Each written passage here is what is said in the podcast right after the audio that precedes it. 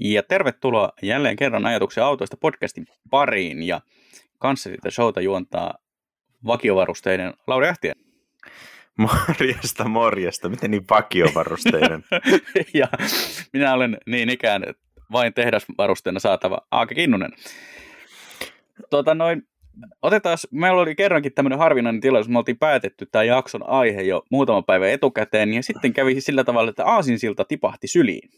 Eli tuossa muutama päivä sitten Irkkiin laskeutui tota, eräs koulukaverini, ja hän esitti kysymyksen, että mitäs noi tuulilasien heijastusnäytöt, ovatko ne jees?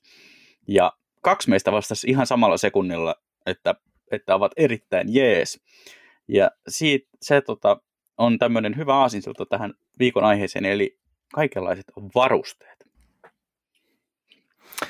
Joo, sitten itse asiassa ennen kuin mennään aiheeseen, niin käytän tämän viimeisen mahdollisuuden vetää tämänkin pikkasen huti. No niin. Eli, Eli Aasi alas sillalta. Ei kun Aasi vaan seis. Aasihan on hyvä tottelemaan komentaja. Tämähän on Ajatuksen autosta podcastin 42. jakso, eli onko varusteet siis elämän tarkoitus?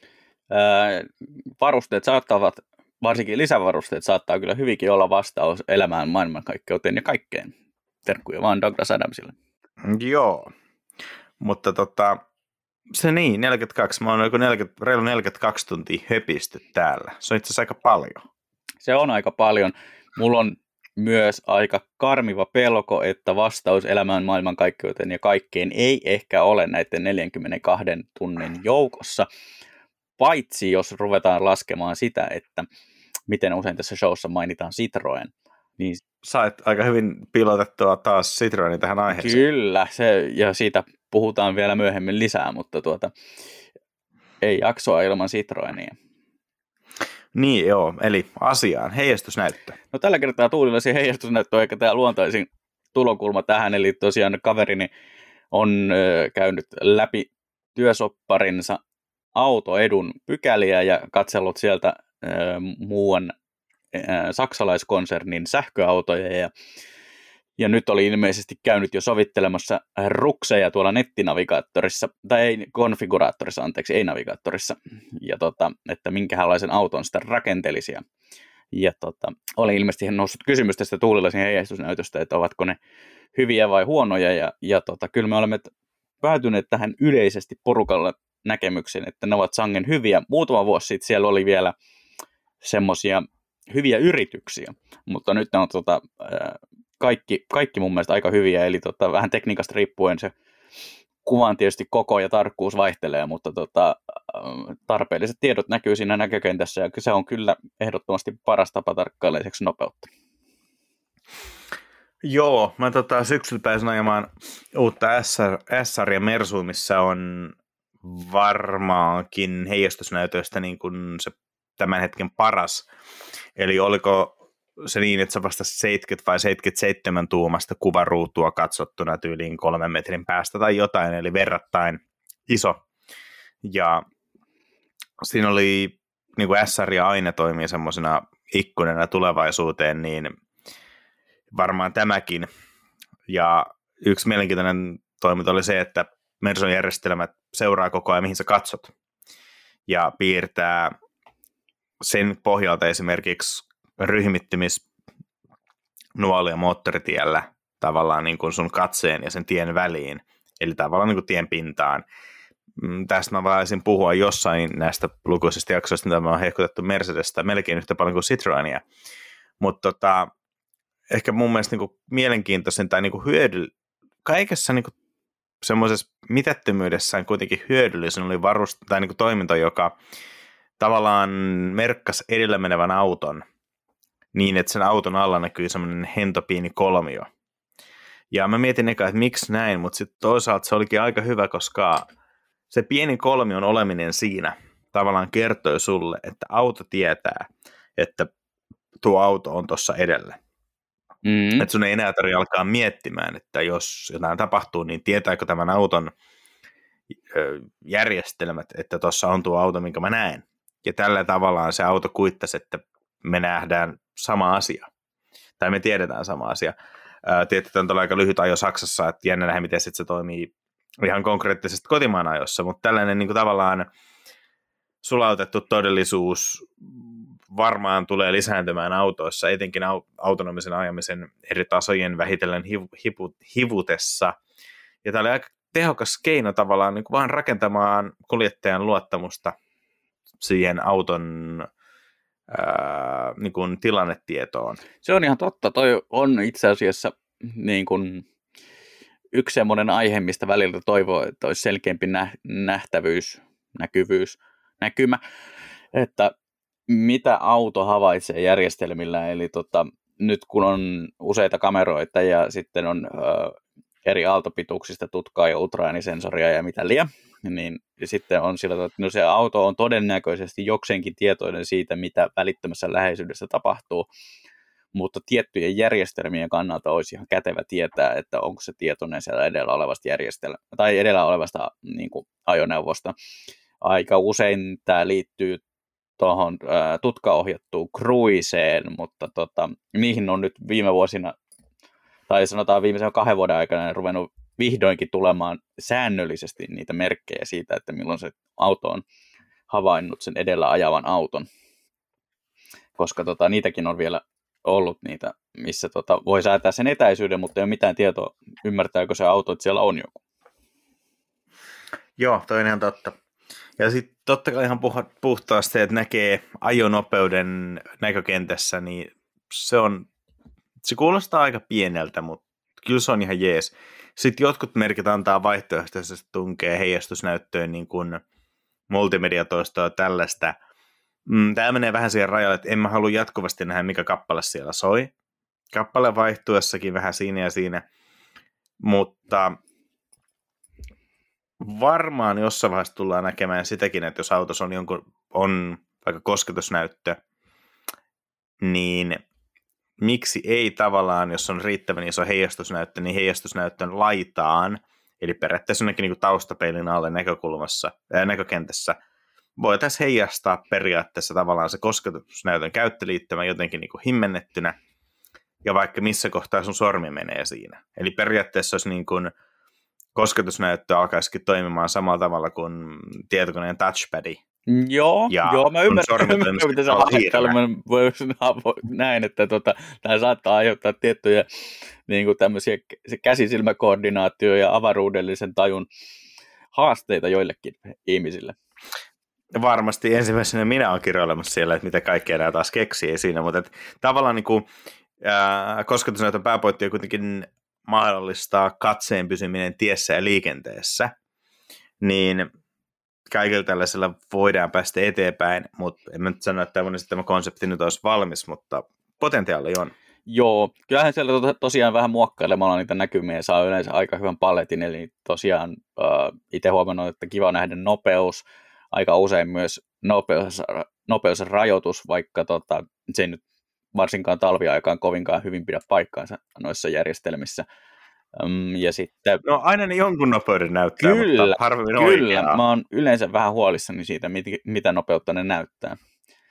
Tai tietysti toinen vastaus on se, että mä vaan ajan liian hiljaa, mutta kyllä mä edelleen sitä mieltä on, että jos tämä ajava merkki ei ole päättynyt, niin 80 on aika jyrkkä nopeus kiskasta hatusta 40 alueella. Ää, tota, mutta, mutta, niin ja sitten toi navigaattorin nuolet, varsinkin niin kuin rampin tai muun risteyksen lähestyessä, ne on ihan kiva lisä sinne. Joo, etenkin BMW on jo jonkun aikaa tehnyt sen, että se piirtää itse asiassa aika hyvin vaikka jo risteyksenkin. Ja siihen tavallaan nuolen, että tavallaan sen pelkän ryhmittymisnuolen sijaan sä näetkin paremman kuvan, että minkälainen tämä tilanne on ja minne mun pitää mennä. Ja esimerkiksi liikenneympyrä olisi supernäppärä. Mm. Mä äh, muistelisin, että SRSsäkin varmaan oli joku tällainen, mutta nyt en ole ihan varma. Mutta sanotaan, että viimeksi, viimeksi jos puhuttiin Tesla Model 3,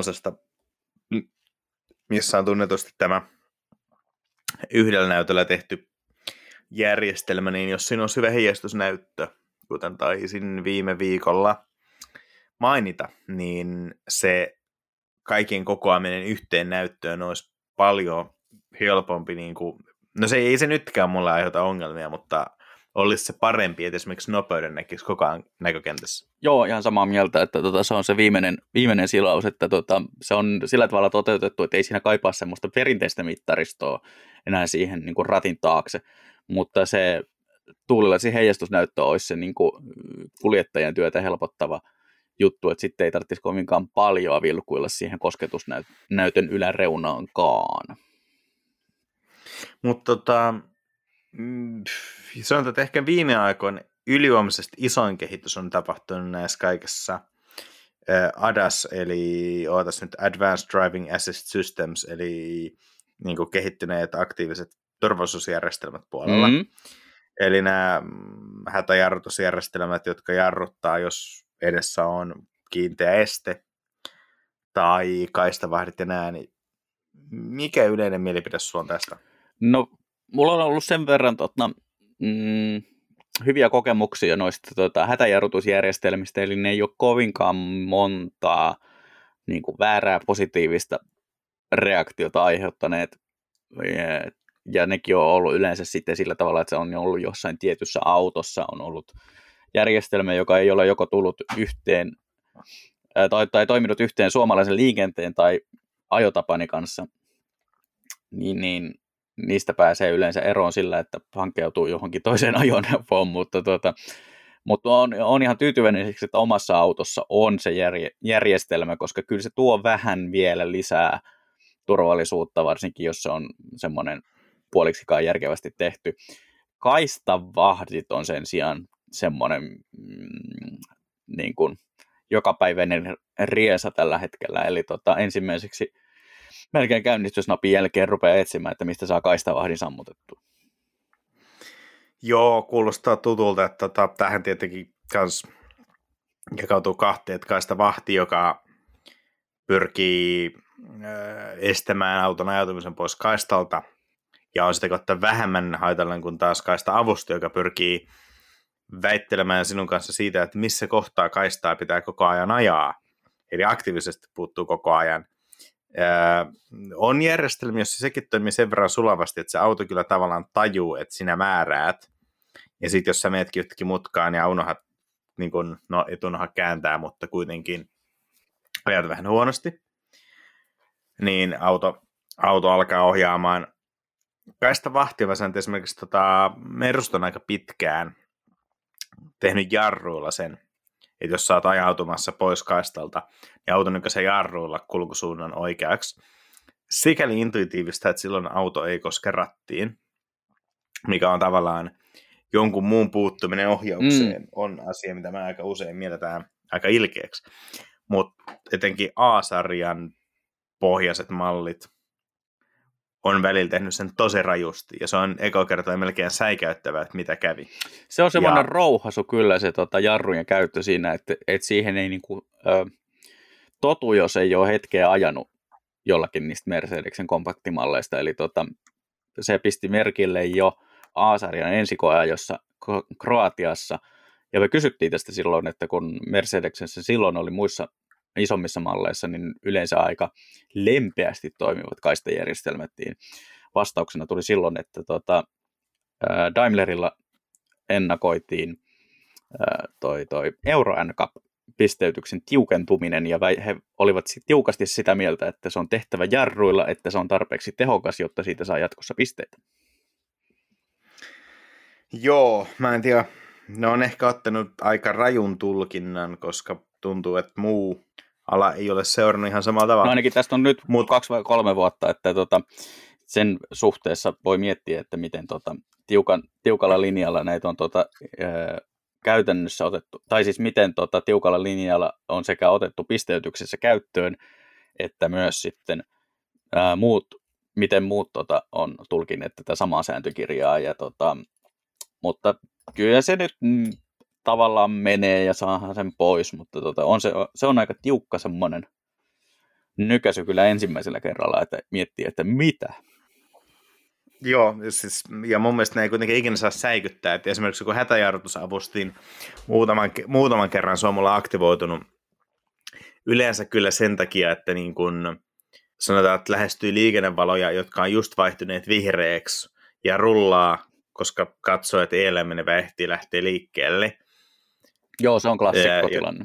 Joo, tietenkin jalka valmiiksi jarrulla, että jos se ei lähdekään, niin sitten saa pysäytettyä, mutta auto on, tietenkin auto ei pysty niin näkemään sit tilannetta sitten pidemmälle, eikä osaa ennakoida, että kyllä se siitä lähtee rullaamaan, niin auto on saattanut hälyttää. Mutta kaikessa niissä on aina tavallaan pystynyt, hel, niin kuin automaattisesti on itse tajunnut, että miksi auto näki tämän väärin. Tai joskus, etenkin ehkä, joskus Volvo oli aika herkkiä, kun ajoi kapeammalla kadulla, missä oli pysäköity auto, jos tuli mutka, mutta saattoi olla pysäköity auto niin seinäksi minä on törmäämässä, kun se ei jotenkin ymmärtänyt, että tämä tie kääntyy, ja on oletettava, että myös kuljettaja kääntää. Mutta ne on aina vähän semmoisia, että okei, piippaa turhaa, mutta ei se haittaa. Mutta sitten toi kaista, kaistavahdin niin tämmöinen raju riuhtasu, niin se on aina vähän semmoinen, että vaikka tietää ja on kokenut sen ennenkin, niin silti sen on pian säikähys.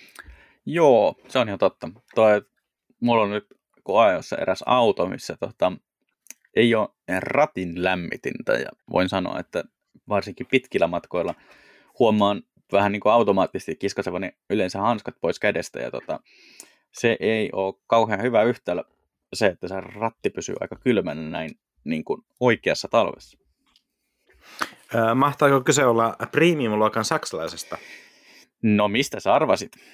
Toinen vaihtoehto. Koska itsekin, itsekin tällä hetkellä ajan äh, premium-luokan saksalaisella, jossa ei ole ohjuspyörän lämmitystä. Toinen vaihtoehto olisi ollut Citroenin äh, lataushybridimallit. Eikö niissä ole? Niistä, niissä ei ainakaan viime tiedon mukaan ole edes saatavissa.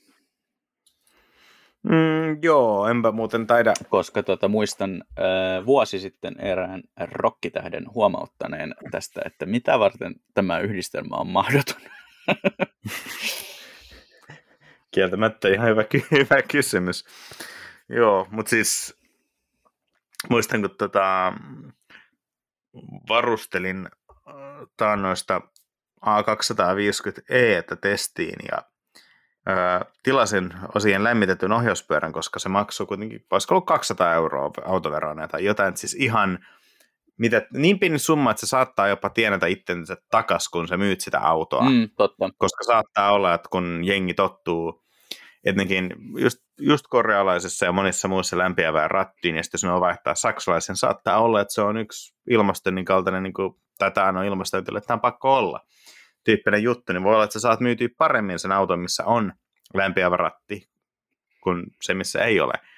Ja mun täytyy sanoa, että kun mä vaatin sen varusteen auton, mä aloin miettiä, että mitenköhän Merso ratkaisu sen kytkimen. Koska mä en muista, että olenko mä ajanut yhtään Mercedestä aiemmin, missä oli lämpiävä ratti. Sittenhän me tietenkin ajoin tällä autolla tota, niin, huhtikuun, lopusta, huhtikuun lopusta tonne tota, lokakuun puoliväliin ja taisin käyttää tätä varustetta pari kertaa, mutta mä toivon, että kenellä auto sitten ikinä menikään sen jälkeen.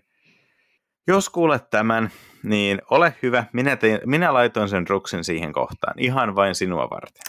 Tämä on myös ehkä tämmöinen juttu, että monikohan unohtaa speksata sen joka on tilaamassa autoa joskus tota, kevätauringossa. Että tota, on sillä tavalla, että unohtaa, että vuodenajat vaihtuu ja auto on kuitenkin sen verran pitkäikäinen kampe, että se ennättää nähdä useammankin vuoden ajan. Se on ihan totta, se on ihan totta. Että olisi itse asiassa silloin, kun ilmastointi oli lisävaruste, niin olisi kiva nähdä, että kuinka paljon enemmän ilmastointia otettiin lisävaru- sitä maksettiin lisävarusteena kesäkautena tilatoissa autoissa verrattuna talvikauteen? Mä luulen, että heinäkuussa se on, ollut, se on suorastaan myynyt itsensä, se varuste. Että tota, sitä ei ole myyjän, myyjän tarvinnut hirveästi houkutella, että laitettaisiko lisävarustelistalta. Tosin ne oli myös aika törkeän hintaisia aikoina. Oli, voi jössäs. Mitäköhän mä muistelen, olisiko Xantia aikanaan maksanut manuaali-ilmastointi olisi ollut 16 000 markkaa, kai muistaakseni puhuttiin autosta, joka oli joku lähtöhinta alkoi 60 tonnia, se oli niin kuin Farmari Xantia VSX varustetasolla, joka oli silloin paras, ennen kuin Activa tuli. VSX oli jo puoliaktiivinen alusta, että siitä puuttui niin kuin kallistuksen vaimennus, mutta se muistaakseni sääti kyllä jäykkyyttä ja maaveraa jo menon mukaan. Että se oli kuitenkin ja 208 venttilinen kone automaatilla, että siis niin kuin verrattain kuitenkin verrattain tota, hyvin varusteltu auto, niin se olisi ollut 10 prosenttia lisää se manuaali-ilmastointi ja automaatti-ilmastointi olisi ollut varmaan joku, se oli kai reilusti yli 20 000 markkaa, että varmaan niin kuin 15 pinnaa auton hintaan lisää, niin kyllä siinä on niin kuin... Niin, no, sanotaan vaikka näin, että tota, se oli sen verran arvokas varuste, että kun ihan jokseenkin lämpimässä kelissä ajettiin sitä ää, muutama vuosi sitten tota, Suomeen tullutta tota, esisarjan Xantia, niin siinä ei ollut tätä kyseistä varustetta, koska tehdas oli päättänyt siinä kohtaa säästää. Mm, vaikka hän oli sinänsä niin kuin tuossa 90-luvulla, niin noin varusteethan oli ennen kaikkea kalliita autoveron takia. Että sinänsä tehtaalle se, tämä auto verottomasta autosta, niin se lisähinta oli kuitenkin verrattain, verrattain pieni. Joo, mä luulen, Mut luulen joo. kanssa, että tota, ei Andre ole maksanut itselleen siitä, siitä tota, optiosta ollenkaan niin paljon, varsinkaan niin kuin esisarjan autosta, joka on jää, käytännössä viettänyt koko elämänsä Ranskassa. Että jos siitä on jotakin Ranskan valtiolle maksettu, niin se on ollut tosi vähän niin siihen nähden, mutta tota, mutta ei kuitenkaan ollut sitä varustetta siinä autossa ja tota, tuolla eteläisessä Espanjassa oli semmoista 35-43 astetta päivisin, että oli sen tässä sähköikkunat. Nyt kun sanoit tuonne, niin vitsi, mutta taas joka keväinen tämmöinen mentaalinen päivitys, että pitääpä fiksata 406 kupeen ilmastointi. Ei ole pari vuoteen toiminut, mutta outoahan siinä on se, että siinä on aineet sisällä, ja jos tekee semmoisen semi-brutaalin ratkaisun, eli lyö kompressoriin tota, esimerkiksi akusta niin kuin liittimille suoraan virran, tai siis kompressorin magneettikytkimeen, eli paikottaa sen magneettikytkimen kiinni, niin se puhaltaa kylmää. Mutta to, no se ei tietenkään ole tervettä, koska se magneettikytkimen kuitenkin kontrolloi aika tarkkaan sen järjestelmän toimintaa, että se heräppää auki ja kiinni koko ajan. Mutta jos tälle vähän väärin kokeilee, niin mekaanisesti se toimii, mutta tota, se just syystä kytkee itseään päälle ja mulla on paha pelko, että siellä on mennyt yksi kiva pieni rele tuossa tota keskussähköboksissa, joka on kolvattu kiinni ja ei se ole mahdoton vaihtaa, mutta mutta tota, en ole saanut aikaa vaan tarkistaa, nyt pitää kyllä tehdä, kun eihän se järjestelmällä tee hyvää, että se on käyttämättömänä vuodet, vuositolkulla. Mm, totta. Tosin se on paineistettu, että mä en hirveän huolessani kuitenkaan ole, ole mutta tota, kuitenkin. Tuo, se on, kuulostaa tuommoiselta niin taistelulta, että, että joskus tuossa maalis-huhtikuussa niin muu, muuan tota podcast-juontaja soittelee ilmatieteen laitokselle, että niin millainen kesä oli tulossa, rupeanko mä korjaamaan tätä vai en? Ei, siis kyllä se pitäisi kesästä huolimatta tehdä, mutta tuli vaan tämmöinen ranskalaisauto ja ilmastointia mieleen. Ei sikkeli, mulla on kuitenkin bonuksena tuossa vielä tietenkin mustat nahkapenkit. Niin tota. Joo, ei siinä varmaan mitään ongelmaa.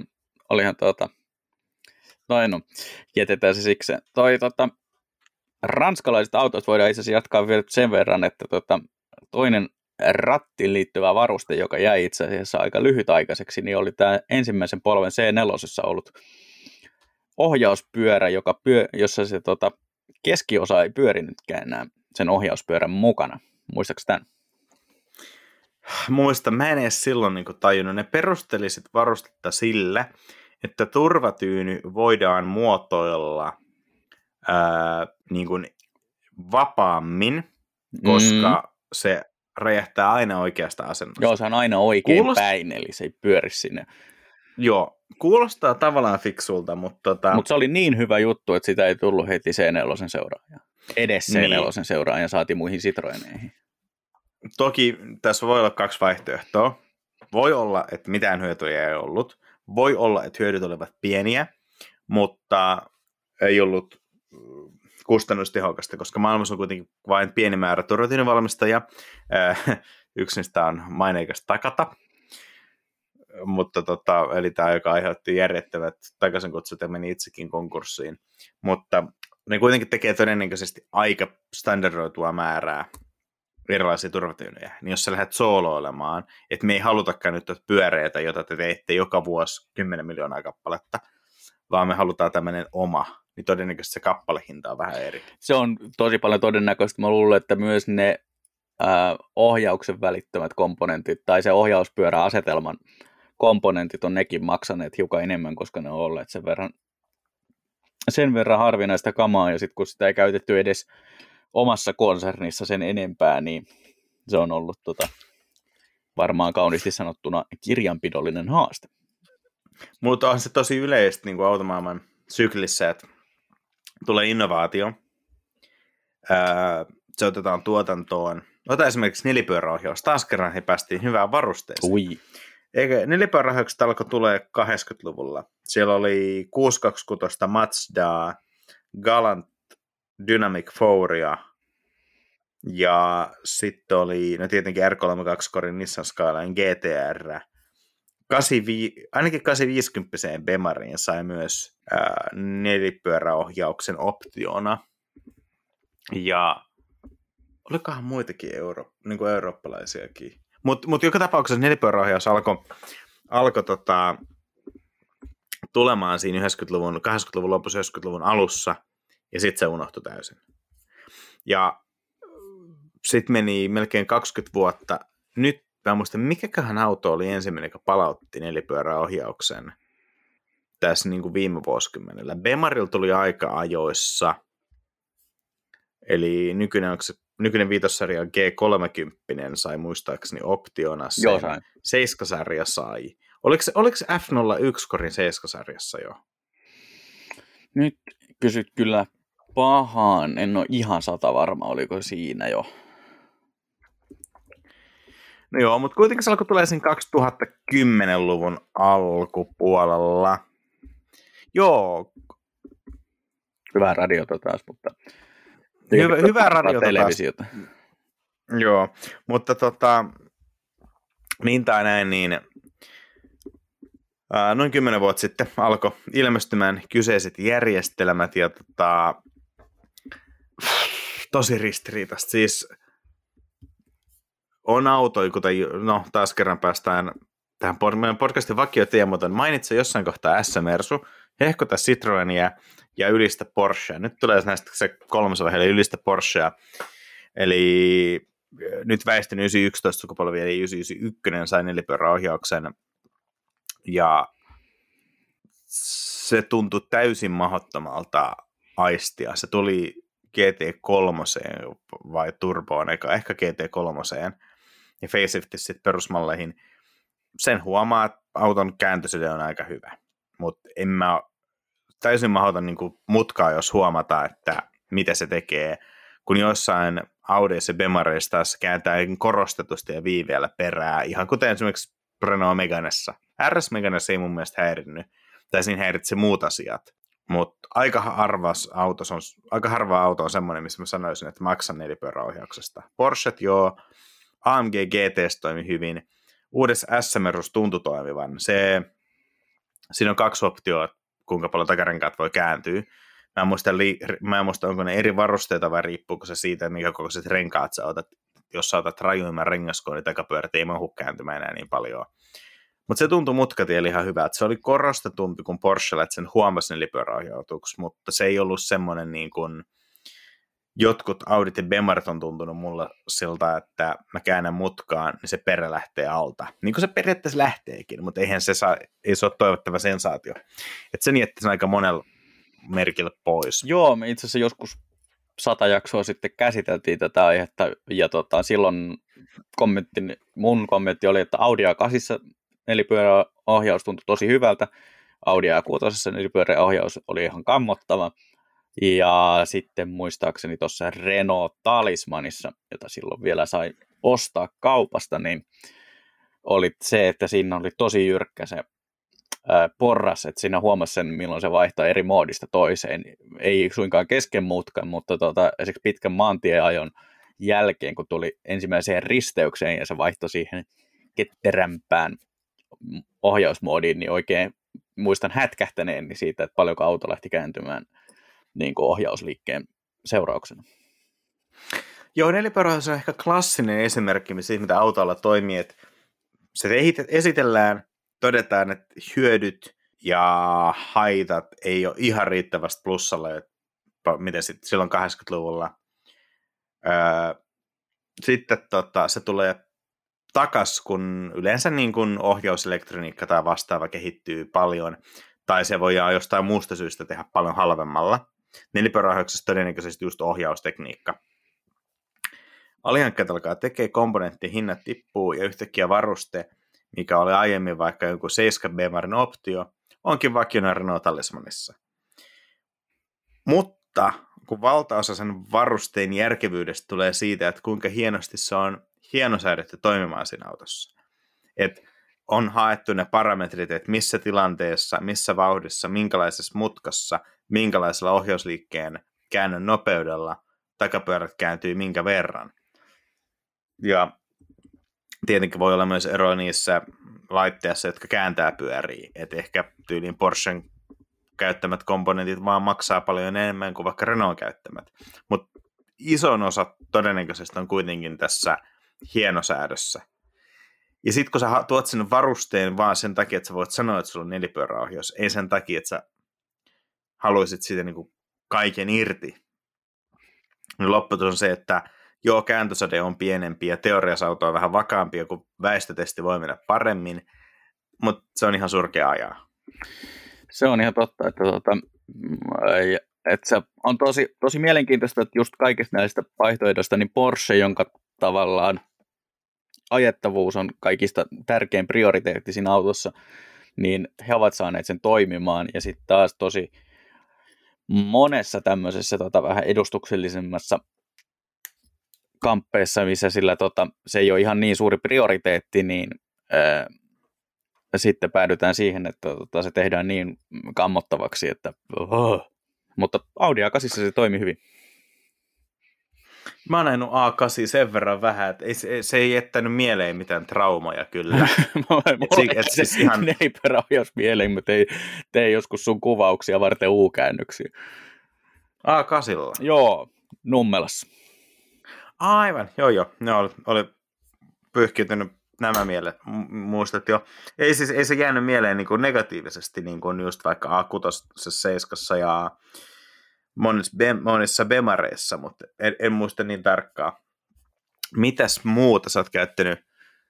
Meidän, meillä on käsikirjoitus tällä hetkellä, mikä on äärimmäisen harvinaista. Tosin käsikirjoitus itsestään poikkeuksellisen runsas, koska Aki on raapustanut tänne peräti äh, seitsemän ranskalaista viivaa. Tosin myös ranskalaisten viivojen perässä on aika paljon ranskalaisia autoja, mutta... Joo, siis totta kai se on vaikeaa löytää eri maiden viivoja Esimerkiksi tuon japanilaisen niin. viivan löytäminen oli tosi vaikea. Tota, sä oot kirjoittanut tänne automaattiset jenkkiturvavyöt. Oletko ikinä istunut autossa, missä on semmoisia? En ollut ajan kiitos, mutta tota, mä luulen, että jos mä joutuisin istumaan semmoisessa, niin äh, se saattaisi hyvin nopeasti päätyä kaula ympärille. Ei sillä hyvällä tavalla. Joo, en, on, en muista minäkään, mutta tota, käytännössä tämä tulee siitä, että joskus, oliko se 80-luvun lopussa ja 90-luvun alussa, ää, jenkit halusivat jotenkin automatisoida turvavyön, eli tämä niinku olkavyö siirrettiin B-pilarista kuljettajan oveen. Ja miten se menikin? Oliko lannevyö kuitenkin edelleen sillä soljalla? Oli. Kun mun mielestä se on se kolmipistevyö, mutta se tavallaan avaa sen yhden. Mitenkähän se nyt on mennyt? Se on muuten... Oliko se vaan niin, oliko se niin että on niin lannevyö oli kiinteästi kiinni siinä, niin kuin jos ollaan kuskin paikalla, niin käsijarru vieressä. Mm. Ei, mutta sillä, ei se sillä toimi. Mutta käytännössä kun avasit oven, niin se turvavyö liukui niin kuin oven karmia et karmissa B-pilarin luota A-pilaria kohti aika paljon, siis ja se löysi sen Niin, sinne, niin kuin kojelautaa kautta tuulilasia kohti. Mutta. Mä en nyt muista, miten se meni Lannevyön osalta, mutta oli tosi kova juttu. Mä muistan esimerkiksi, että Jenkki Pöyköt 405 on moinen systeemi, ja mä en halua tietää, minkälainen kustannus on tavallaan suunnitella täysin toisenlainen turvavyömekanismi, mikä myös kiinnittyy täysin eri kohtaan autoa.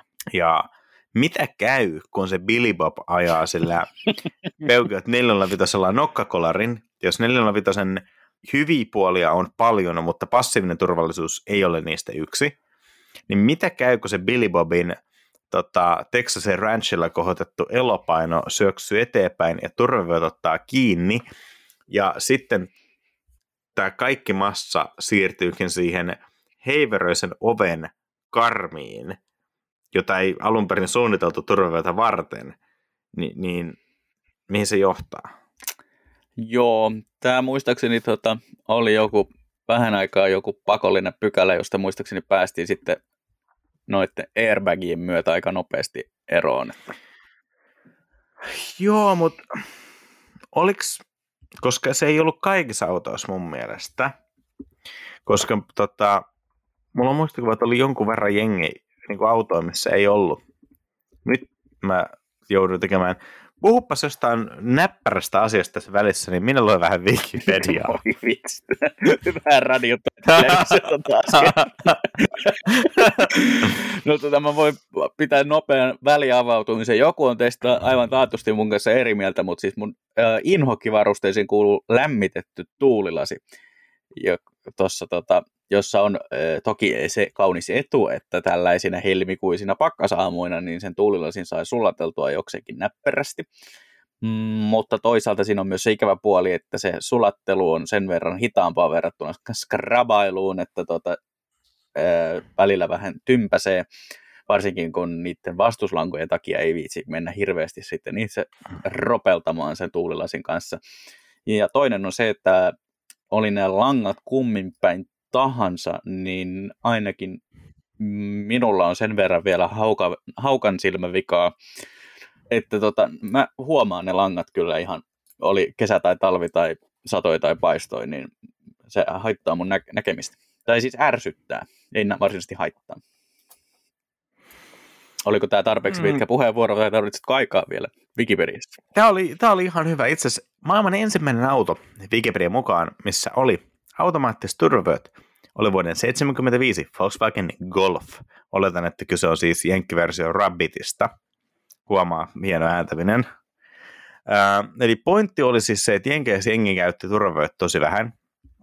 Ja haluttiin keksiä niin kuin, haluttiin saada ihmiset käyttämään turvavöötä enemmän, joten lobattiin sitten, tai ehdotettiin pykälää, että vaihtoehdot on turvatyyny tai automaattinen turvavyö. Eli tämän takia jotkut merkit ilmeisesti skippas tämän koko turvavyöhassutuksen täysin, koska ne laittavat sitten turvatyynyn vakioksi, mikä oli ehkä tietenkin helpompi ratkaisu eriävillä markkinoilla, että oli tarvinnut miettiä turvavyösysteemeitä systeemeitä uusiksi, koska mä veikkaan, että joku eurooppalainen asiakas ei olisi ihan arvostanut tuota jenkkisysteemiä. Tällä vuonna 78 Jenkkien Department of Transportationin, eli periaatteessa heidän niin trafikomia vastaava liikenturvallisuusviranomainen, oli todennut, että automaattisella turvavyöillä kuoli 0,78 ihmistä 100 miljoonaa mailia kohden, kun tavallisella turvavyöllä kuoli 2,34 ihmistä miljoonaa ajettua mailia kohden, anteeksi 100 miljoonaa ajettua mailia kohden, viittaa siis tietenkin vain puhtaasti siihen, että automaattivyöt oli aika pakosta käytössä ja tavalliset vyöt ei, niin jengi skippas vyöt. Ja sitten kun ajoi kolari, niin sitten kävi huonosti. Turvatyynyhän myös on Jenkeissä sellainen varuste, jonka, ää, jonka niin kuin paljonkin luotetaan toimivan ilman turvavöitä. Eli sen takia se oli turvatyyny tai automaattivyöt. Ja nythän tota, no, kaikki voi arvata, miten hyvin turvatyyni toimii. Euroopassa ne käyttää ter- turvatyynin yhteydessä on aina autoissa merkintä SRS Airbag, eli Safety Resistant System, joka niin pitäisi korostaa sitä, että tämä on niin kuin täydentävä järjestelmä, tai siis nimenomaan turvavöitä täydentävä järjestelmä, eikä korvaava. Mutta Jenkeissä on eri, eri näkökanta tähän aiheeseen, ja no, mikä siinä? Joo, se, on ollut myös yksi näitä mielenkiintoisimpia tota, juttuja. Muistaakseni Regular Car Reviews joissain, joissain vanhemmissa autoissa niin tosiaan näkyy, kun hän kuvaa tällä first person GoPro-kameralla, kun hän astuu sinne just tuommoisen automaattiturvavöillä varustettuun autoon, ja se on sinänsä jo varsin eksoottista. Täällä löytyy myös ihan loistavia muita satunnaisia varusteita. Tota, Tämä muistinkin tämän Honda CRVn suihku. Joo, siis ihan mahtava. Siinä oli, se oli ykkös CRV, jonka myös tavaratilan pohjana oli piknikpöytä. Okei, mutta on luojan kiitos näitä ei suunniteltu käytettäväksi yhdessä, eli tota, ei tarvitse mennä siihen piknikpöydälle peseytymään. Mutta tota, toi on ö, ihan, ihan näppärän olon matkasuihku ja tota, se tuo mieleen sen, että joissain autoissa on ollut nyt näitä erikseen näitä koiravarusteita, eli käytännössä just CRV ja Range Roverit ja muut tämmöiset varsin usein enemmän tai vähemmän eräkautta metsästyshommiin päätyvät kamppeet, niin niihin on saanut myös jonkun verran varusteita siihen, että tota, koiralla on mukava olla siellä. Ja sitten tota, että se on ollut muistaakseni joku, missä oli erikseen koirasuihku, joka oli varsin ää, pieni ja vaatimaton näin niin kuin ihmiskäyttöön, mutta koi, kuras, kurasin koiran tassuihin soveltu mainiosti. Joo. Äh, mä mietin, tuli vähän samaa henkeä kuin tuo suihku, no miksei myös tuommoiset koiraavut, jos lähtee eräilemään, niin aika moneen autoon on saanut tehtaalta teltan. Esimerkiksi ainakin ensimmäisen sukupolven Audi Q3 tarvittiin, ei siis mitään tällaista Instagram-muodikasta kattotelttaa, vaan auton niin takaluukku avattiin ja siihen laitettiin teltta, joka mahdollisti lähinnä sen, että sulla oli normaali auto, missä on takaluukku auki, normaali teltta, ja sä pystyt kulkemaan sen teltan ja auton väliä, koska kukaan ei ilmeisesti pysähtynyt kyseenalaistamaan, että miksi ne pitäisi tehdä. Joo, selvä. Se on tota ihan Mut, näkemys mut tähän, tähän samaan sarjaan toimisi myös tämä Toyotan vuonna 1984 Toyotan Cargo Van pikkubussiin tai tila-autoon esittelemä jääpalakone, joka näppärästi tietenkin otti ilmastoinnin tota, ilmastointijärjestelmään tekemään jääpaloja, koska totta kai autossa pitää olla jääpaloja. Mun mielestä toi on kyllä semmoinen niin kuin juttu, että siis vaikka kuinka Bentleyt ja Rolls Royce nostaa mekkalaas kumppakaapeista, niin kyllä niin kuin, sehän nyt on ihan turhaa, turhaa roskaa, jos ei sulla ole erikseen jääpalakonetta. Niin, se on ihan totta. Että tota, kyllä niin kuin joku, joku taso pitää olla tuossa, että jos lähdetään tolle linjalle, niin sitten vedetään täysin. Että tota, kyllä tässä niin kuin Toyotan väni pitä, vetää kyllä tota, äh, ison niin kuin pisteeron noihin tota, edustuskamppeisiin. Sori vaan kaikki rap-artistit. Toi, tota, mun mielestä oli yksi mielenkiintoinen varuste listattuna eräällä tota, verkkosivustolla. Täällä on mainittu 2014 vuodelta tämä Mercedeksen ää, parfyymilevitin, tai miten se nyt hajo, hajustin, tai mitä li, johonkahan on saanut niitä ne tota, klassisia erilaisia Mercedes-mehuja. Mullakin on joku aamukaste, joka kuvaili kuulemma E-sarjan kabriolettia vielä tota, ää, alkuperäisessä koeputkilossa jossakin asuntoni kirjahyllyllä ja tota, näin, ja sitten ainakin Maybach-malleissa oli erikseen tiristetty Maybach-mehu sinne hajustimeen, mutta tässä on mielenkiintoista tämä, että tämähän on siinä mielessä vanha juttu, että tota, muun muassa tässäkin podcastissa jo aikaisemmin mainittu ensimmäisen sukupolven Citroen C4 toi autovalmistajan hajustekapselit jo ihan silloin massatuotantoon. Niin, ja tota, eikö tuota Corolla DXn vakiovarustuksen kuuluisat Wunderbaumi? Koska oletko ikinä nähnyt DX Corollaa ilman Wunderbaumia? No en kyllä ole, se on ihan totta. Mä uskon tämän tosi hyvin. Mulla oli E28, silloin mä ostin sen niin kolme Wunderbaumia, josta kaksi oli jäätyneenä kiinni taka- tavaratilan mattoon.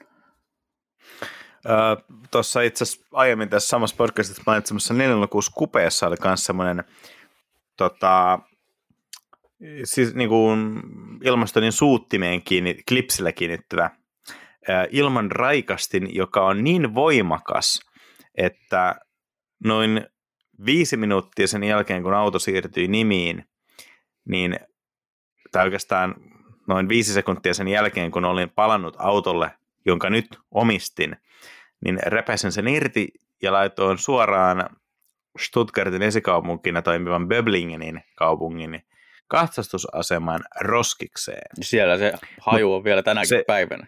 Joo, mutta se yltää edelleen sinne autoon asti. Ja se auto on nostettu 2013.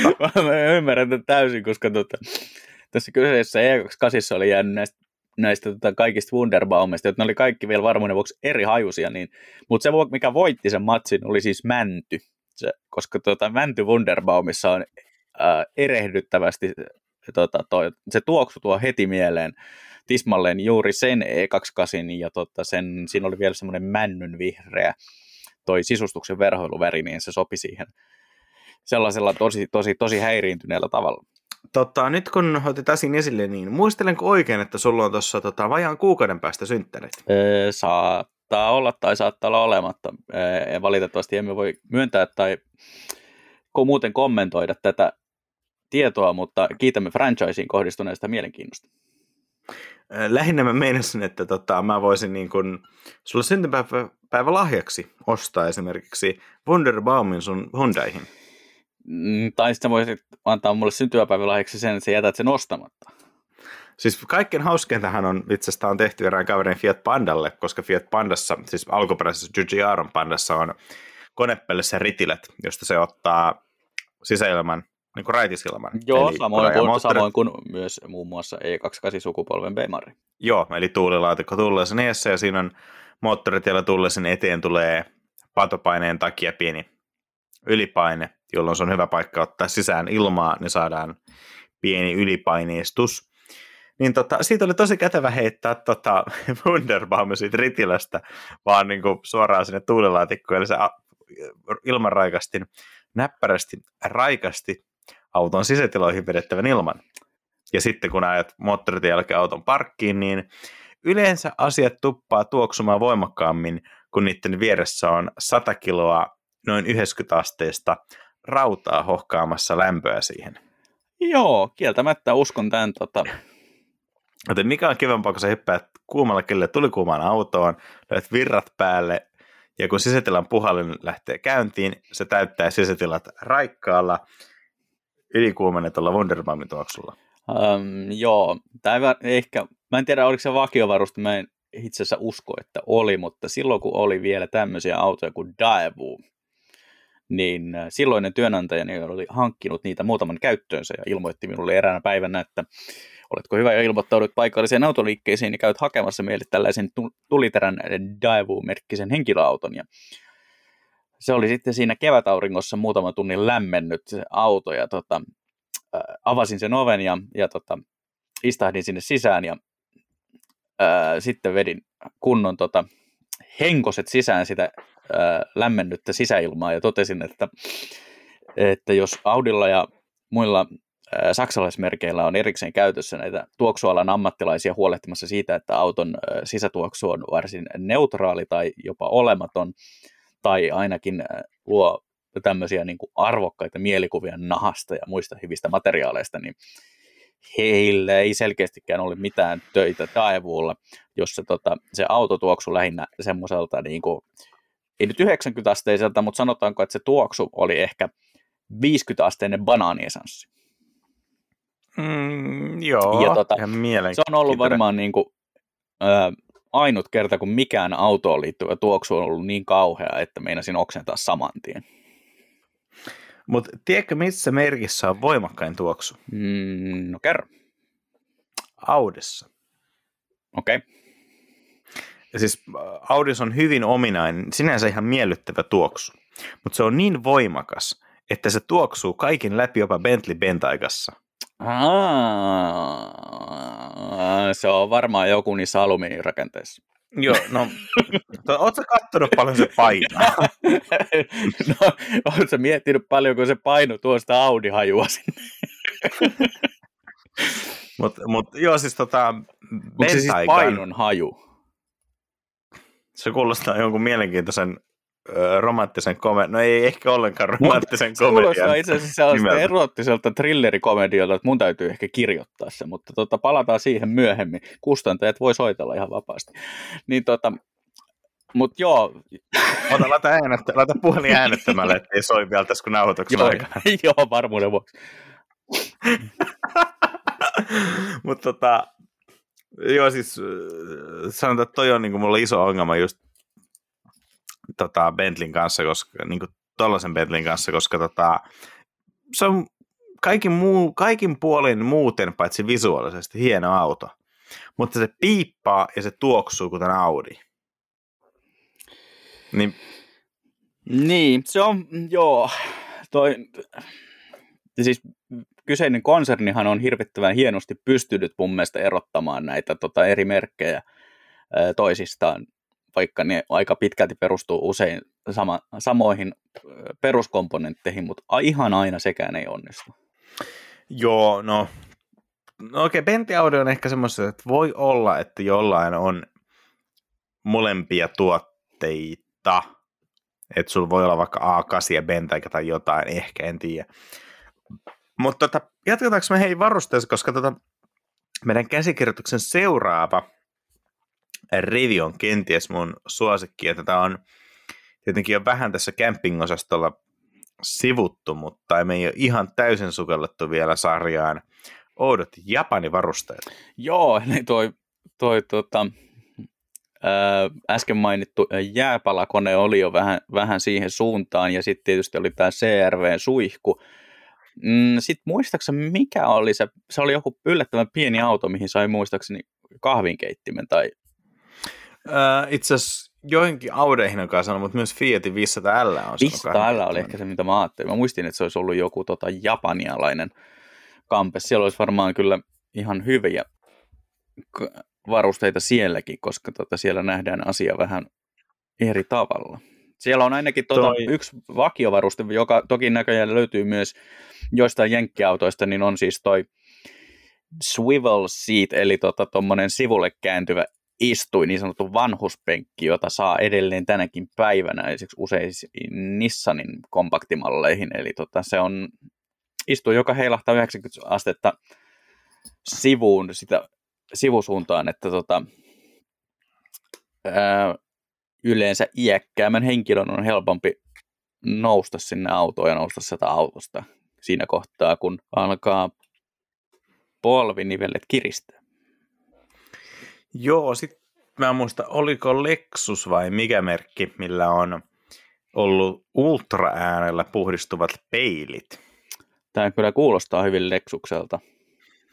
Ja sitten tota, ainakin alkuperäinen LS400 säätää sähköisen antenninsa pituuden tietenkin radiokanavan taajuuden aallon pituuden jonkun monin kerran mukaan, että kuuluvuus olisi varmaan merkityksettömän paljon parempi. joo, joo, se on itse asiassa tosi hämmentävä ää, yksityiskohta siinä autossa, mutta tota, usko, uskon ihan täysin, ää, että tota, siellä on mietitty niin, kuin, niin sanotusti ihan loppuun asti. Sitten toi yksi tuu, mikä tulee mieleen, niin Toyota Camrystä oli farmari 90-luvulla. Ja siinä oli kaksi takalasin pyyhkiä. Okei. Okay. Mutta tiedätkö, mikä on suurin määrä takalasin pyyhkiöitä, mitä autossa on mahdollisesti ollut? Hmm, ihan aavistuksen ehkä kaduttaa sanoa tässä kohtaa, mutta no, kerro. Nyt tämä on mun oletus, mutta mä veikkaan, että neljä on suurin määrä, mitä henkilöauton takalasin on laitettu pyyhkiöitä. Öö, se on aika paljon. Oliko tota, ensinnäkin syylliselle nimeä ja toiseksikin, oliko hän kenties halunnut perustella tätä ratkaisua? Joo, siis kyseessä on äh, Lancia Flaminia Berlina, jossa, joka on siis, kuten nimikin viittaa, niin sedani. Tämä on tota, 50-luvun lopulla esitelty malli, missä on jostain syystä kaksi pyyhkiä takalasessa. Mutta Mm.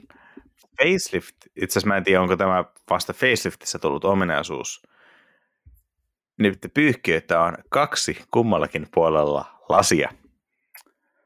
Tämä on siis varuste, mitä esimerkiksi Morganit ja monet muut britti-roadsterit kaipais. Että niissä on ihan ok pyyhkiät, mutta kun ne on vain niin yhdellä puolella tuulilasia, se ei oikein toimi sateessa. Mä en tiedä, mikä tämä Lancian logiikka oli, mutta tota, Ehkä siinä on kato mietitty sitä, että se olisi jälleen yksi auto, joka olisi aerodynaamisempi, joka menee takaperin. niin, mutta mut, entäs se, miksi sisäpuolella ne pyyhkiät? Mm, no, Ehkä siis varmaan huurtumisen takia. no huurtumisen takia varmaan, joo. Mutta onhan siis mielenkiintoinen varuste kuitenkin. No on, on kyllä todella, ei varmaan tuo toista, toista vastaan, että tota, mikä,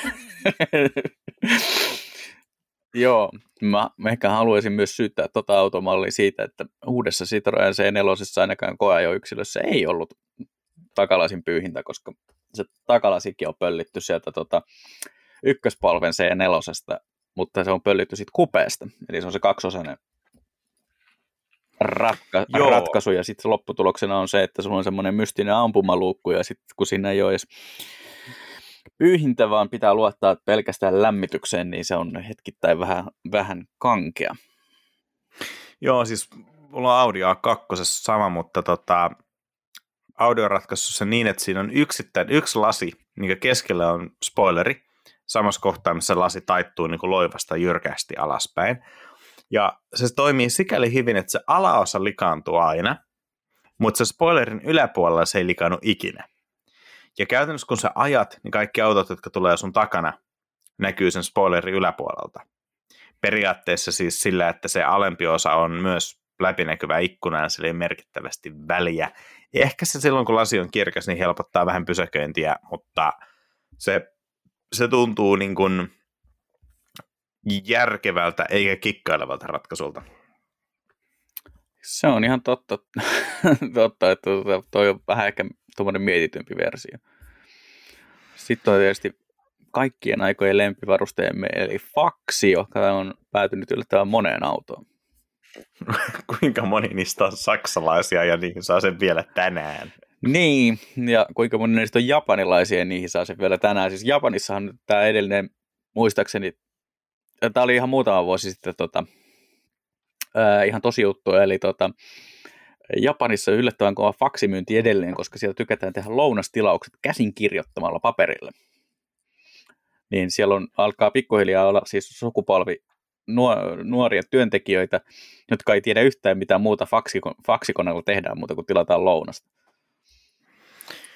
Voi elämä. Eli kun kirjoitat piirtelet tuota nuudeliannoksen kanjit siihen paperiin ja sitten laitat sen siihen ja sitten painat pikavalinnasta ykköstä, niin sitten se menee se paperi siitä koneesta läpi ja puoli tuntia myöhemmin, niin kaveri tuo sen nuudeliannoksen sulle duuniin, niin mun mielestä se on niin kuin mielenkiintoinen ratkaisu. Siitä on myös johtunut se, että ilmeisesti on ollut vaikeaa lopettaa joidenkin faksikoneiden myyntiä Japanissa, koska niillä on edelleen kysyntää ja, ja tota, ne kysyjät on ilmeisesti porukka, joka suuttuu aika helposti, jos niille sanoo, että ei ole myynnissä mä haluan joku päivä elämässäni tilata Toyota Centuryin asetetulta faksilta nuudeleita Tokiossa. Se olisi kyllä aika hyvä. Mun, tota, mun tuntuu, että se menee ehkä niin kuin perus Volt Foodora palveluiden ulkopuolella. Se, se voi olla joo, mutta tota, Mut, mut, hei, ja siis faksihan päästi... oli käytetty vielä Yhdysvalloissa käytetään muun muassa koronavirus testitulosten lähettämiseen. Se on totta, että koronavirus ei varmaan välitä faksen mukana. Mun mielestä siinä on ehkä suurempana ongelma se, että kovin moni muukaan asia ei välity faksin mukana. Kuten esimerkiksi liitetiedosto. No, mutta toisaalta, hei, voin kertoa kuule Digisuomen esimerkin. esimerkin. Mä olin tammikuun alussa tota, viikon, taisit olla sinäkin itse asiassa karanteenissa altistumisriskin takia. Taisinpa olla. Niin tota, mulle tuli kirjekuor, siis nyt kaikki kunnia terveydenhoitoviranomaisille, tuli välittömästi soittoa ja vielä sen jälkeen kerrottiin, että tulee kohta vielä toinen niin soitto koti, kotikunnan lääkäriltä ja näin tuli. Kaikki oli hirveän niin kuin, positiivisia ja hämmentävän niin kuin, iloisia ja jaksavan olosia ja näin, että niin kuin, homma toimii vähintään niin hyvin kuin elokuvissa ja tota, ilahduttavasti myös testitulos oli sitten negatiivinen, mutta tota, kuitenkin, ää, niin silti vähän huvittavasti noin kymmenen päivää mun karanteenin jälkeen mulle tuli po- postitse kirja, jossa kerrottiin, että minut on määrätty karanteeniin. Tosin karanteenin päättymispäivä oli siis kymmenen päivää takaperin. Et siinä kohtaa täytyy sanoa, että se faksi olisi itse asiassa ehkä ollut ihan hyvä. Tai sanotaan näin, että siitä olisi ihan yhtä paljon hyötyä kuin tästä postista, koska en omista faksia, niin en olisi pystynyt lukemaan. Mutta, mutta tota... Mieti, kun olisit herännyt mut... siihen puheluun, että vastaat siihen puhelimeen, että kuuluu vaan iloinen faksin vihelys. Onko faksi digitaalinen vai analoginen? Kuuluuko se semmoinen vanhanaikaisen modemin niin kuin piipityshässäkkä vai tuleeko se vaan semmoinen digitaalinen? Kyllä se, tota, kätte, kyllä se kuule, kättely tapahtuu ihan tota viheltämällä niin kuin vanhaan modemiaikaan. Okei. Aika kauan seksittiin taas mutta auton varusteista. No, siis faksillahan yltää mihin vaan. Niin. Siis nyt ehkä mun pitäisi, mä en tiedä, pitäisikö mun sanoa tätä vielä ääneen, koska mä oon miettinyt, että pitäisi ehkä patentoida, mutta tota, se viittasit vähän kahvinkeittimään jo jossain vaiheessa, ja sellaisia autoissa on ollut, mm-hmm. mutta etenkin Suomessa kahvinkeittimessä on sama ongelma kuin myös jokaiseen itseään kunnioittavaan edustusautoon kuuluvassa skumppakaapissa. Että tota, mm, Suomen lämpötilat vaihtelee aika paljon, ja esimerkiksi niin laadukas champagnekaan ei käsittääkseni jossain miinus 20 asteen pakkasessa ole kovin juoksevaa. Kyllä. Joten tämmöinen skumppakaappi on vähän ongelma, että sä voit ottaa myös siihen Renault Twingoon sen champagnen, ja se on kylmää talvella, kunnes se ei enää ole juoksevaa ihan samalla tavalla kuin siinä S-Mersussa. Mutta tota, sama pätee myös kahviin, koska sulla pitää olla siinä vettä. Ja että se kahvin valmistusautomaatti, joka käsittääkseni tällä hetkellä on lähinnä joku niin kuin minikokoinen kapselikahvikone, niin se ei toimi, jos sulla ei ole raikasta vettä siellä autossa. Totta. Ja eihän sulla ikinä ole raikasta vettä siellä autossa. Mutta vetyteknologia tuo ratkaisun. No? No koska vetyauton käyttövoima, siis vety, muuttuu polttokennossa hapen kanssa reagoituaan hienoksi kemialliseksi yhdisteeksi, eli H2-oksi, eli vedeksi. Eli mm, ei ole olemassa käytännössä raikkaa tai tuoreampaa vettä, jos nyt vettä voi tuoreudesta arvioida, niin on polttokennoautossa. Vaikka polttokennoauton hyötysuhde olisi miten hyvä tahansa, niin taatusti se ei ole häviötä, eli syntyy lämpöä, eli se vesi lämpiää. No mä en ole niin paljon polttokennoautoihin perehtynyt, että mä tietäisin kuinka kuumaa se vesi on. Mä oletan, että ei se nyt kiehuvaa ole. Eli pikkasen pitäisi vielä ehkä tuhlata energiaa sen veden lämmitykseen. Mutta me saataisiin autot itse tuottamaan kuumaa vettä. Eli enää tarvitsisi oikeastaan olla se kapselikone, painaa, kap, eli kapselikoneeseen painaa nappia ja meidän auton pakokaasuista tulee sitten höyryävän kuuma kuppi kahvia. Ja jos tämä laskettaisiin niin lämpöpumppologiikalla, niin tähän veisi auton hyötysuhteen yli sataan, koska siis oletetaan, että vaihtoehtona on se, että pysäytät auton, kävelet huoltoasemalle, ostat kahvia, joku keittää veden, uuttaa kahvin, sä maksat, sä kävelet takaisin autolle ja kiihdytät moottoritielle. Tämän koko prosessiin menevän energian määrä on aika suuri, ja tämä, tämä mun vetyauto, kahvin, vetyauton integroitu kahvinkeitin välttää tämän koko pysähtymis- ja kahvinkeitto-operaation vaikka ABCllä. Sä voit jatkaa matkaa vakionopeudella ja tuore kahvi tupsahtaa kuppiin. Niin kyllähän tämä on niin kuin, hyötysuhdehan nousee yli sadan. Öö, kieltämättä joo. Tota, toi, toi on ihan hyvä pointti. Tuossa oli öö, mun itse asiassa parempi jatkokysymys tähän on se, että päteekö te niin kuin polttokennon aikanakin sit se fakta, että öö, Ferrarissa on parempi kahvi?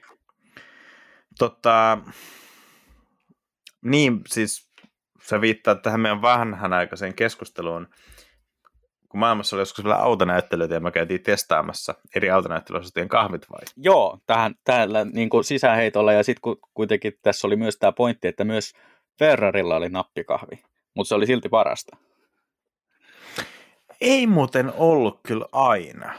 Kyllä niin yleensä mun mielestä oli baristat ja jotkut italialaiset kahvikoneet. Ei nyt mitkään Lamar Zokkot, mutta kuitenkin niin kuin melko hyvät. Mulla on semmoinen muistikuva, että ainakin silloin, kun me puhuttiin siitä ekan kerran, niin se oli lavatsa. Joo, mutta ei se välttämättä ollut silti mikään kapseli. No, ei, ei sitä kyllä kukaan sinne tuota, espressokoneeseenkaan tampannut, että Oliko näin? Kyllä, kyllä, tota, kyllä Lavatsan napel. Okei. Okay. Tota... Eli onko vettykäyttöisessä Ferrarissa edelleen paras kahvi? Mulla on aika kovat odotukset Volvon suhteen. Ai koska vitsi, tota... Volvo-kahvi oli kyllä hyvä. Mutta sitä mä en vielä keksi, että Volvon autonäyttelyosastolla on aina ollut, tai niin kauan kuin Volvo oli autonäyttelyissä, niin oli erinomaista äh, korvapuustia kanssa. Niin miten se, Volvo, se veti Volvon saisi vielä leipomaan sen pullan? Toi on kyllä hyvä. Mä luulen, että siihen liittyy joku, öö, tiedätkö, vähän vähän Ikea-henkinen, vähän, vähän pakastepullara-ratkaisu. Mutta mieti, miten hyvä tämä hankala sensa, koska polttomoottoriautohan olisi erinomainen tota pizzan tekoon, koska voitaisiin käyttää pakokaasun korkeaa lämpöä. Bensakoneen pakolämpö käy parhaimmillaan jossain 800-900 paikkeilla muistaakseni, mutta sanotaan, että ehkä sen pakosarjassa on 600-700 mahdollisesti mm. vapaasti koneessa, niin eikö hyvälaatuinen pizzauuni mene johonkin 230 asteeseen? Vai? Mulla on itse asiassa käsitys, että pizzaunit on, on kai oikein, niin kuin hyvät pizzaunit on vähän lämpimämpiä, mutta ei ne tota ihan, ihan noin kovin ole. Että. No mutta joka tapauksessa siis polttomoottorin pakokaasun lämpötila menee yli sen, mitä laadukas italialainen pizzauuni vaatisi. Totta. Niin tässä olisi niin kuin tavallaan kysymys ja ratkaisu. Pitäisikö meidän tehdä pari vertailuna, että kummassa on paremmat eväät, vety Ferrarissa vai vety, tai siis pol- vai polttomoottori Ferrarissa? Onko V12 Tuossa... parempaa kuin V8?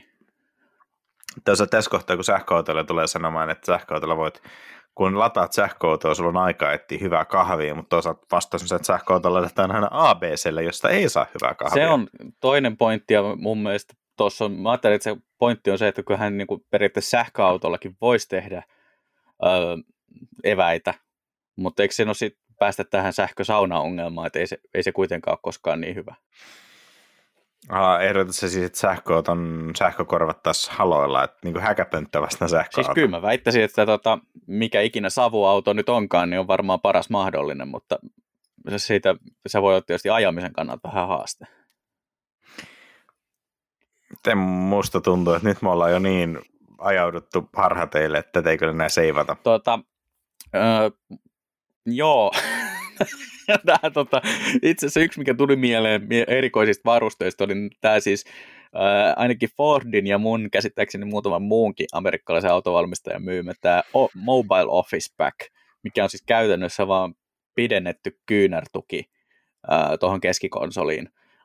Ja osa näistä ratkaisuista on peittänyt jopa tuon vaihdekepin. Et, yeah. et, ja tota, se pointti on siinä se, että se on siis työtaso, eli siinä voi täytellä papereita tai näprätä jonkin sortin sen yleensä sangen 90-lukulaista tuommoista tuota PDA kautta muuta älylaitetta. Ja sitten siinä ainakin tässä Fordin Mobile Office Pack 90-lukuversiossa niin on erikseen paikka kahvikupille. No siinä on tietty prioriteetit ihan kunnossa. Nyt kun mainitsit jenkkiautot, niin oli mieleen, että toinen oikeasti näppärävaruste, mitä niissä on ollut, on tämä B-pilariin tehty numperi. Eli sulla on numerot nollasta ysiin. Sä voit lukita auton ja, auton ja sä pääset sinne sisään. Sä jätät avaimet autoon ja sitten sä pääset takaisin sisään napottelemalla jonkun koodin, mikä on tosi näppärä, jos sä menet vaikka kesällä uimaan. Mitä sä teet avaimilla? Koska ei ne tykkää kosteudesta, ne voi hukkua, jos sä jätät ne niin kuin sun muille, muiden kamojen sekaan, kun sä lähdet uimaan, ne voi, joku voi pölliä, mutta sä jätät avaimet auton sisään, ja sitten sulla on vaan se koodi, niin tosi näppärä. Joo, se on ihan totta. On se paljon näppärämpi kuin se Jaguarin mm, se sporttiranneke. No mun mielestä sekin on tosi hyvä idea on, kyllä. Siis se on myös ehdottomasti ratkaisut niin kirjaimellisesti tähän samaan ongelmaan, että kun, mitäs jos lähdet vesiurheilemaan avainten kanssa, niin älä, älä lähde vesiurheilemaan avainten kanssa, vaan, hmm. vaan niin kuin vaihda tähän, mutta tota, siihen verrattuna tuo koodinäppäimistö on, on ihan näppärä. Öö, itse asiassa, onks, hmm. sä oot nähnyt auton livenä, onko Mustang Mac Eessä Euroopassa se koodi? Koska Jenkkimallissa on. On, Jenkkimallissa on, ja muistaakseni eka yksilö, minkä mä näin Euroopassa, niin siinä oli. Mutta se oli ehkä jenkkispeksi. Joo. Mä en muista, onko euroversiossa, vaikka mä oon kyllä semmoisen nähnyt. Vaikein pistet. Joo, se onkin. Mietitkö sitten, kun se haluaa välttämättä, että sä vaihdat salasanaa kerran kuussa ja siinä on oltava muutama erikoismerkki. Mm, niin, no. Niin. Joo, tota, hetkinen, mikähän mulla on vielä.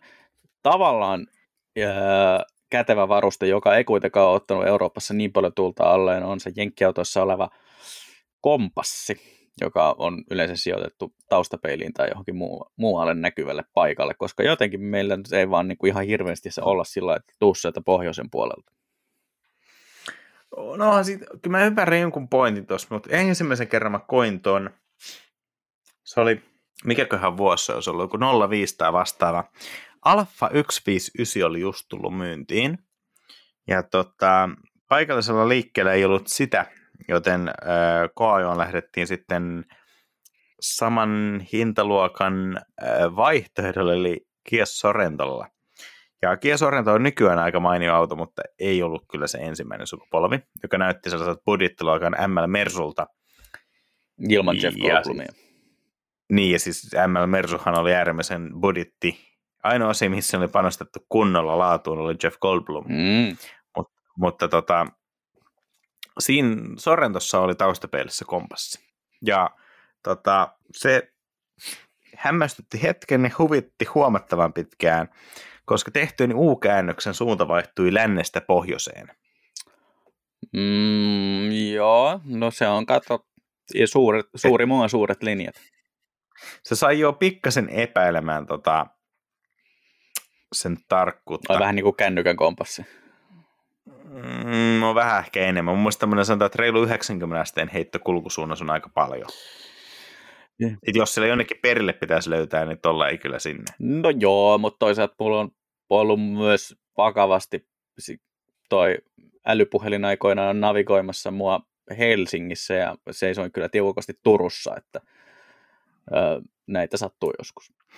No, se on totta, joo. Toi, Mutta tuosta että... kompassista vielä sen verran, että mulle tuli itse asiassa elävästi mieleen auto, joka on, tiedän, että on yksi sun suurista suosikeista, tämä suuri suosikki lainausmerkeissä.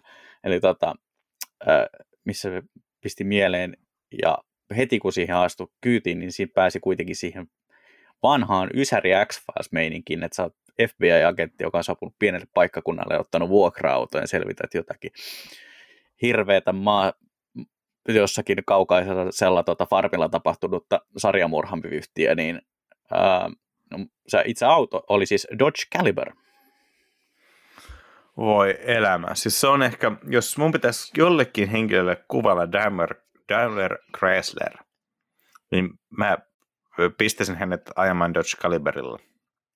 Mm, joo. Siis mikä, mikä... Mä haluaisin ehkä tietää, mikä siinä symboloi sitä Daimleria.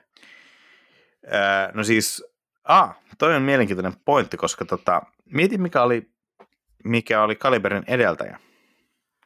Uh, John Wayne. Kaliberin edeltäjä oli käytännössä siis Neon kautta etenkin PT Cruiser. Mm-hmm. Ja ennen kuin naurat, niin PT Cruiser on yllättävän hyvä auto. Siis se on fiksu tilankäyttö, ihan ok mukavuus, ihan ok ajettavuus. Se on tavallaan, se on tosi hyvä auto siihen, mitä se yrittää olla. Mä itse asiassa muistan jopa PT Cruiserista sen ajan, kun sillä oli, sillä oli tosi lyhyen aikaa, mutta sillä oli hetken aikaa samanlainen ää, tämmöinen tota, retro kautta muoti status kuin ää, uudella kuplalla ja, ja uudella minillä. Joo, joo, siis sehän tuli ihan niin retroalan harjalla, mutta sen lisäksi se oli oikeasti toimiva funktionaalinen auto. Kuten myös Mini oli sikäli, että Mini on makee, eli ensimmäinen BMW Mini on niin kuin makee hatchback, joka on kiva ajaa ja tyylikäs ja näin. New Beetle ei mun mielestä ikinä toiminut, koska se ei ole mitenkään erityisen elementillä tai hauskan näköinen. Ja jos sanotaan, että siinä on se golf, nelosgolfin elämänilo, mikä on niin Burana-kapselin elämänilo, mutta siinä missä nelos Golfi oli erinomaisen funktionaalinen tuote, niin New Beetle ei ollut. Eli, eli tavallaan New Beetle oli tilankäytöltään huono. Se ei tuonut mitään, koska ei se ollut niin pirteen näköinen. Ja jos nyt Fiat 500 moottori on edessä niin kuin vääryytenä, koska se pitäisi olla takana, niin New Beetle se on vielä isompi ongelma. Joo, ja siis mun mielestä New Beetle vastaan golf, nelosgolfi ehkä näkyy se, että toisessa näkyy niin kuin Piehin hyvät ja huonot puolet ja toisessa näkyy vain huonot puolet. Joo, mutta PT, mut PT Cruiser oli mun mielestä paljon nerokkaampi auto, koska se yhdisti sen retron oikeasti funktionaaliseen autoon. Eli se oli ajankohtainen ja se oli niin kuin myös toimiva, mikä tarkoitti, että kun retron viehätys väheni, niin PT Cruiser toimi kuitenkin edelleen elämässä. Mutta Kaliber, niin se nä- siis eihän sitä, ei tarvi olla niin kuin mikään ää, autoja osiksi purkaava mm, spesialisti sanakseen, että ei ole kovin isolla rahalla tehty auto. No ei, ei välttämättä rahalla ollenkaan. Kyllä mä luulen, että on ja, käytetty jotakin hevosliimaa. Ja tota, ehkä niin kuin Caliber oli, Chrysler ei olisi tehnyt niin halpaa autoa kuin Caliber. Ja et, mä, mun pitäisi perehtyä enemmän Daimler Chrysleriin, mutta se on tosi mielenkiintoinen, koska Mersulla oli jo raju kulukuori kyllä 90-luvulla ja näin. Mutta miten se pystyi olemaan niin raju, että sen jälkeen kun tuli tämä liitto Chryslerin kanssa, josta hurjasti hehkutettiin termillä merger of equals, että niiden piti olla tasavertaiset kumppanit, niin sitten se sama halvennuskampanja siirrettiin myös Chrysleriin. Ja, ja jos joku PT Cruiser oli kuitenkin verrattain kustannustehokkaasti tehty auto, niin siitä kun leikataan aika iso osa pois, niin lopputulos on tosiaankin Dodge Caliber. Mutta hei, no. oliko Caliberissa itse asiassa varusteista puheen ollen takaluukossa irrotettavat kaiuttimet vai pystyykö se vaan kääntää jotenkin? Et jos sulla on kotibileet, niin sä voit popittaa se Caliberin niin kun, takaluukun kaiuttimesta. Tuota noin, niin tuossa on kyllä sen verran lupaavan näköinen kahva, että, että se vähän viittaa siihen, että sen saisi vissiin ehkä mukaan. Boston niminen kajarijärjestelmä vissiin. Boston kuulostaa kyllä paljon korkeampia kouluja käyneiltä kuin Kaliber. Se nyt todennäköisesti on, koska Bostonissa on ihan oikeita korkeakouluja, joissa tehdään ihan oikeita tiedettä. Mä väitän, että tämä kaiutijärjestelmä tosin ei ole ehkä yksi niistä. Music Gate Sound System. Joo, hei, ne, eli takaluukussa on, takaluukussa on kaiuttimet, jotka on normaalisti niin kuin auton sisäänpäin. Mutta ne on saranoitu, että kun takaluukku on auki, niin sä voit kääntää ne kaiuttimet alas, jolloin ne huutaa sitten pihalle päin. Joo. Miksi kukaan haluaisi tehdä näin? No, niin, no varmaan itse asiassa se ostajaryhmä, joka, jolle Kaliber suunniteltiin ja jota ei välttämättä ollut olemassa, koska se ei käsit... No en mä tiedä. Mulla on itse asiassa ollut se käsitys, että Kaliberin markkinointi aika nuorelle porukalle verrattuna siihen, että mikä sen hinta oli Euroopassa ja, ja sitä myötä, että kuka sitä pystyy ostamaan täällä. Mutta tota, et se varmaan nuorekkaampaan polveen iskee ihan täysin. Muistaakseni olen käyttänyt Xara Picassoa ää, käytännössä isona jukeboksina juuri noihin aikoihin, kun tuo oli tota, toi, toi Music Gate varuste olemassa, joten siinä mielessä olen varmaan oikeaa ikäryhmää, mutta tota, toisaalta meillä oli myös jonkinlainen makuautojen suhteen. Ihan totta, Xara Picasso on parempi maku kuin Dodge Caliber. Joo, Wikipedia mukaan myytiin puoli miljoonaa, että ei se nyt ihan floppi ollut, mutta tota, kato taas paljon tuo tuo, mikä tämä nyt onkaan tämä, tämä PT Cruiser myi. Olihan toi 2007-2012 myynnissä. Että kyllä se nyt loppujen lopuksi oli ihan suht pitkään ja näin, että varmaan hinnoittelu tällaisen myi ihan hyvin. Mutta tota, löytyykö täältä mitään määrää? Ei löydy. Mutta eihän siis se, että tavallaan niin kuin, mitäs mä sanoisin, meidän on helppo tuomita joku PT Cruiser, ei kun Kaliberi sen takia, että se oli täällä vaan niin kuin täysin väärässä segmentissä ja näin. Sehän voi olla, että se on tota, ollut Jenkeissä niin hyvin hinnoiteltu, että se on ollut täysin niin kuin järkevä tuote. Joo, muistaakseni tota, toi Regular Car Reviews teki muutama vuosi sitten ihan hyvän ää, Caliber-arvostelun, jossa hän kävi just tosi tarkkaan läpi sitä hänen, hänen tyyliinsä, eli kenelle sitä autoa on tavallaan markkinoitu silloin uu aikanaan. Ja tota, siinä kontekstissa se muistaakseni oli sillä tavalla yllättävän kohtiskampe, että tota, ää, verrattuna siihen, että se oli täällä tosi semmoinen, no, karmivalla tavalla keski-ikäinen, niin, niin tota, ehkä parikymppisten mielestä tuommoinen tota, kulutustavaratuote, jossa on sterkat rakennettuna takaluukkuun, niin on ollut ihan suorastaan mainio kampe ja ilmeisesti öö, ne, niissä oli jonkun verran potkua niissä SRT-malleissa, tosin kaliber on niin siis, korkea, että mä en tiedä haluaisiko me siihen potkua siltikään, mutta... Siis siinä oli oike- siis itse asiassa tämän aikana mutta katsoa myyntimäärät, eli PT Cruiserin myyntiin reilu miljoona, eli reilu puoli miljoonaa enemmän kuin Kaliberi. Mutta Kaliberin SRT4, Joo. niin siis siinähän oli 285 hevosvoimaa. Joo, mikä on tietysti äh, kiva määrä, mutta ehkä voisi kysyä, että onko se kenties väärässä autossa.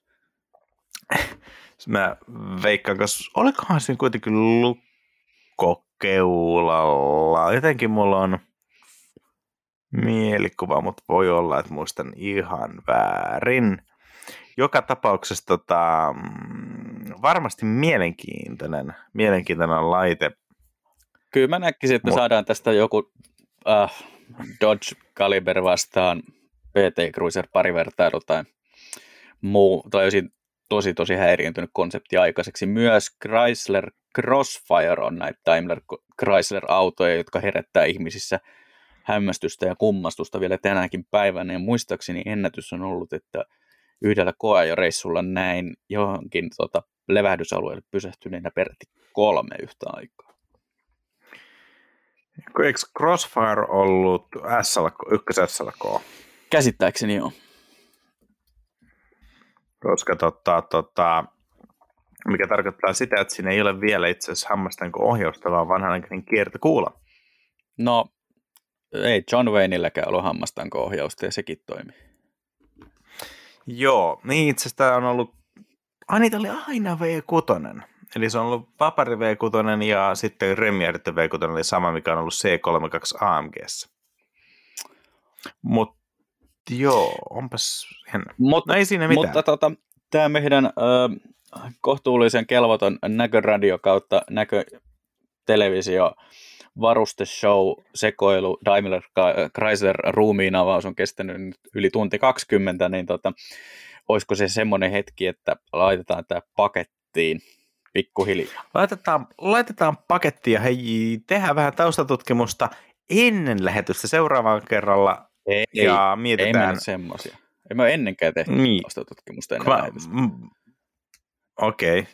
no mietitään. Mutta tota, mietitään. Ehkä elämän tarkoitus, no joo. Mutta muistaakseni äh, semmoinen mielenkiintoinen pointti vielä varusteista, että myös alkuperäiseen kuplaan sai tota, vedenkeittimen lisävarusta. Vedenkeittimen kuplaan? Kyllä. Siis oli ilmajätteinen kone. Niin, niin siis niin kuin tiedätkö, semmoisen sähkötoimisen. Mutta koska kuplassa oli muistaakseni alku, alun perin 6, 6 voltin sähköt ja myöhemmin 12 voltin sähköt, niin molempiin sähköjärjestelmiin tehtiin oma vedenkeitin ja ne oli listassa sama hintaiset. Okei, tämäkin oli mielenkiintoinen anekdootti. Tämä saattoi olla myös väärin, se saattoi olla muuten kahvikeitin, mutta joka tapauksessa jonkin sortin ää, vettä lämmittävä keitin nautintojuomien nauttimiseksi oli saatavissa Nyt jo pitää alkuperäiseen kuplaan. Vitsi, nyt, nyt on muuten hyvät vitsinpoikaset tässä, koska tässä olisi mahdollista laittaa johonkin kunnan trollaus, missä on kuva kuplasta ja vesihöyryä ja todeta, että kupla keittää. Sitten jos sulla on se jääpalakone, niin onko se jää, sitten välijäähdytin? Joo, ihan Kiitos kuuntelusta. Muistat toki, että ajatuksia autoista löytyy Instagramista ja Facebookista tunnuksella ajatuksia autoista. Ja auto vähän mä unohdin, miten tämä menee. sitten tota, meitä kannattaa tykätä, likettää, kommentoida ja pisteyttää tästäkin jaksosta huolimatta useimmissa podcast-palveluissa, joista epäilemme, että olet johonkin päätyneet, jos kerran olet selvinnyt tätäkin jaksoa näin pitkälle kuuntelemaan.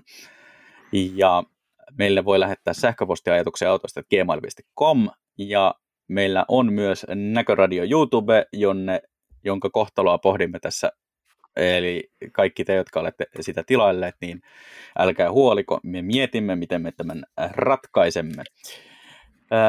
Minulle voi lähettää palautetta näistä sekavista kommenteista Instagramissa at mondostik3000 ja Twitterissä at mondostik-tunnuksella. Ja Laurin löytää Mä löydyn molemmista palveluista tunnuksella at lahtiain.